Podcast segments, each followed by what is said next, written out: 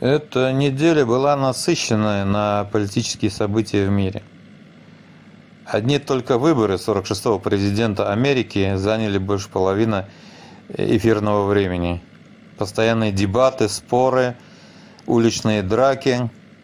Все это мы видели с вами в прямом эфире. Но наконец-таки э, свершилось. Байден вроде бы как победил, но почему-то Дональд Трамп с этим до сих пор не хочет соглашаться. Что он хочет этим сказать, непонятно. В своей ли манере шуточной или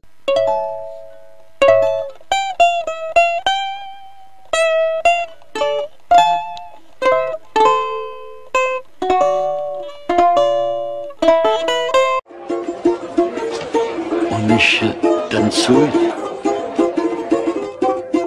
Танцует. или же все-таки он серьезно решает продолжать борьбу.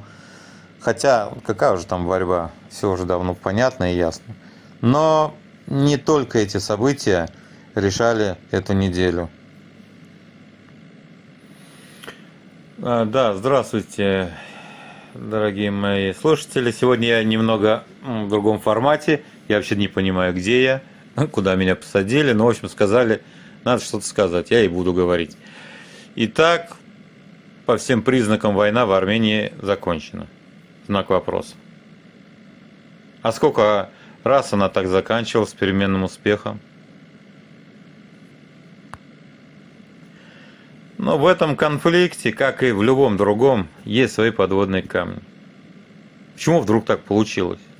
Россия, обладая огромным военным потенциалом, могла помочь братской армии, и это ничего не стоило, но Теперь фактически капитуляция Армении стала звоночком для пусть немногих оставшихся путинских союзников.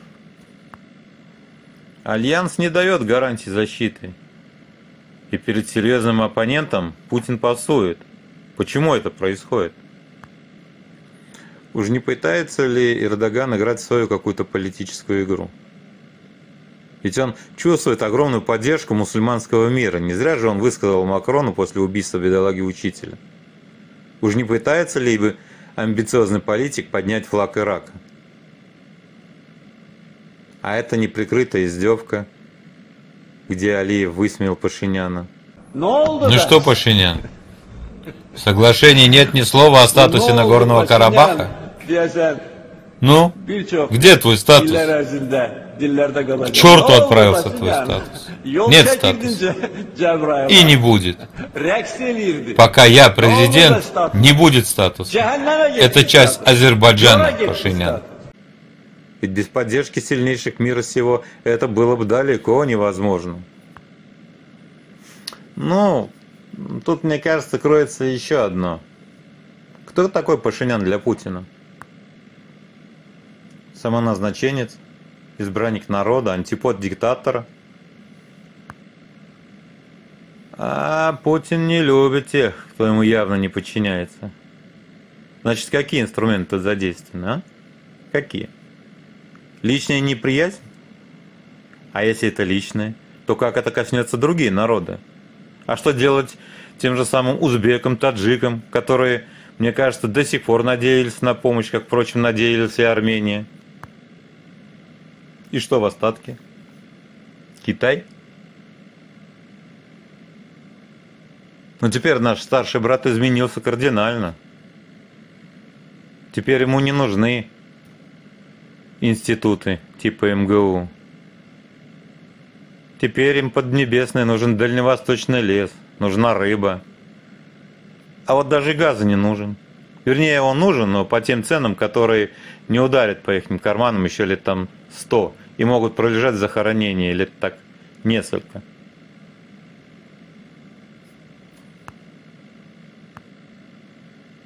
Как думаете, что будет дальше?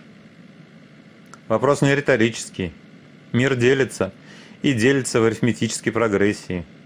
В какой из адовых крудов мы остановим бег, а? Кто знает? Ну, нет, нет, нет, пожалуйста, стоят без меня.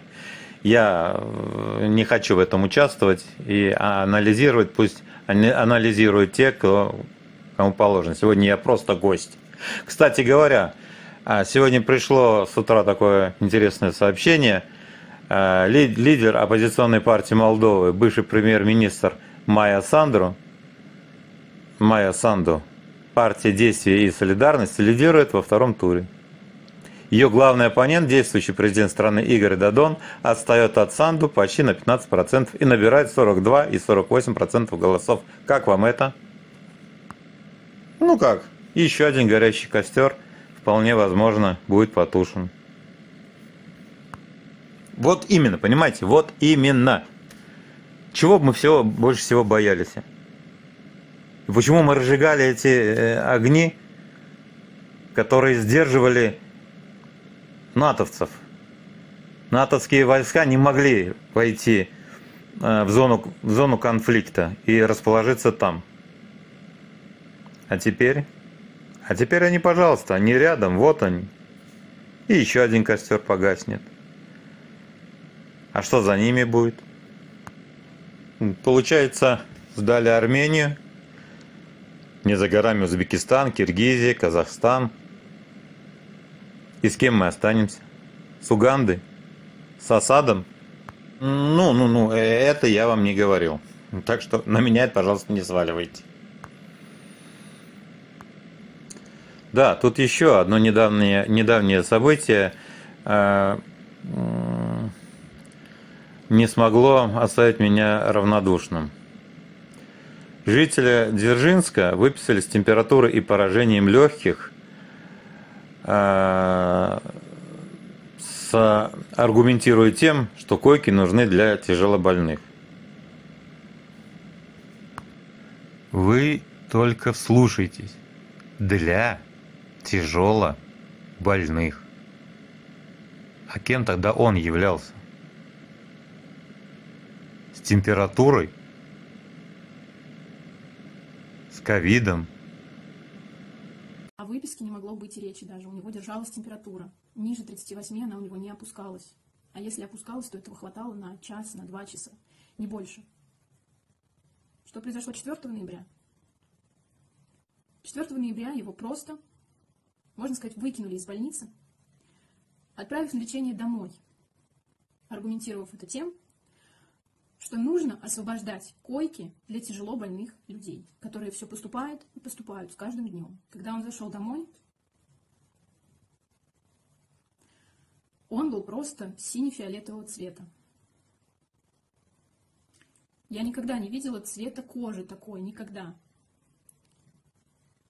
И я нисколько не преувеличиваю. Я говорю то, что я видела. У него была дикая одышка только потому, что он поднялся на третий этаж. Сегодня мы дождались результатов повторного УЗИ, повторного рентгена. Сегодня 11 число.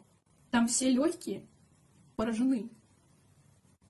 На снимке это выглядит как звезды. Белые звезды. Если они говорят, что нужно освобождать места для тяжело больных, какие тогда в их понимании тяжело больные люди, которые уже при смерти находятся? Так? Что делать тем людям, которые ушли оттуда недолеченными? Я знаю, что мы не единственная семья, далеко не единственная, которая столкнулась с подобным. И именно в этой больнице, и именно с этими врачами. Ну, не знаю, не знаю. Это, я, конечно, все это слышал, это ужасно. Я думаю, что этому делу мы дадим ход. Я думаю, общественность все-таки поднимется.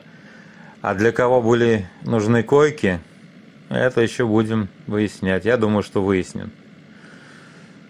Э, самое главное, что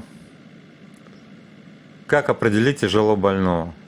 Его определили потом, после вскрытия, когда э, легкие были все в звездочках, как говорила девушка, которая выступала на видео.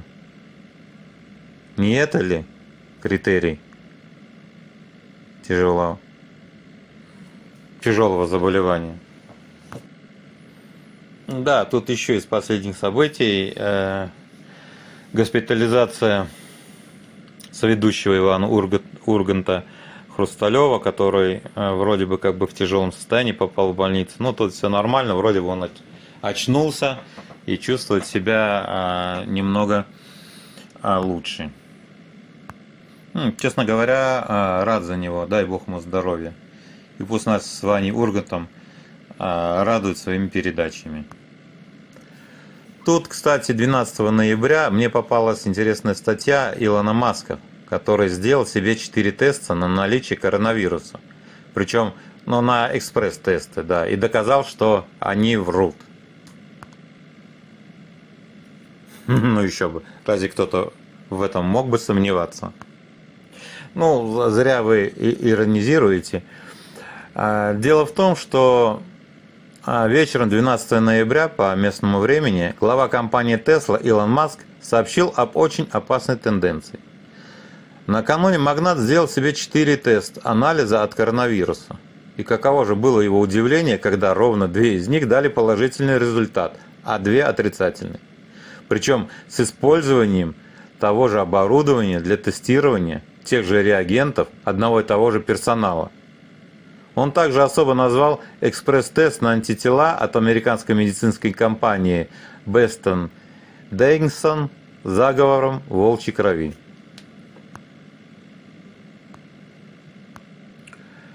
Ну, тут понятно. Преимущество э, тестирования на антитела в том, что результаты можно получать быстро – в отличие от обнаружения нуклеиновых кислот с помощью ПЦР, которое отличается от молекулярного обнаружения вирусов. Обнаружение антигена и обнаружение антител – это метод иммунологического обнаружения, при котором для определения вирусных белков используется кровь. То есть этот анализ можно сделать прям мгновенно и тут же начать уже э, лечение. Но, к сожалению, пока это не оправдалось, в чем Маск и признался. Да, конечно, жалко, что э, это не получилось. Но я думаю, что в скором времени э, мы дойдем и до этого. Было бы это хорошо мгновенно, э, мгновенно получить анализ и тут же начать адекватное лечение. Это было бы здорово. И думаю, мы бы тогда быстрее победили бы в борьбе с этой ненавистной пандемией. Итак, на сегодня все. Подписывайтесь на наш канал, ставьте лайки. И до следующей недели.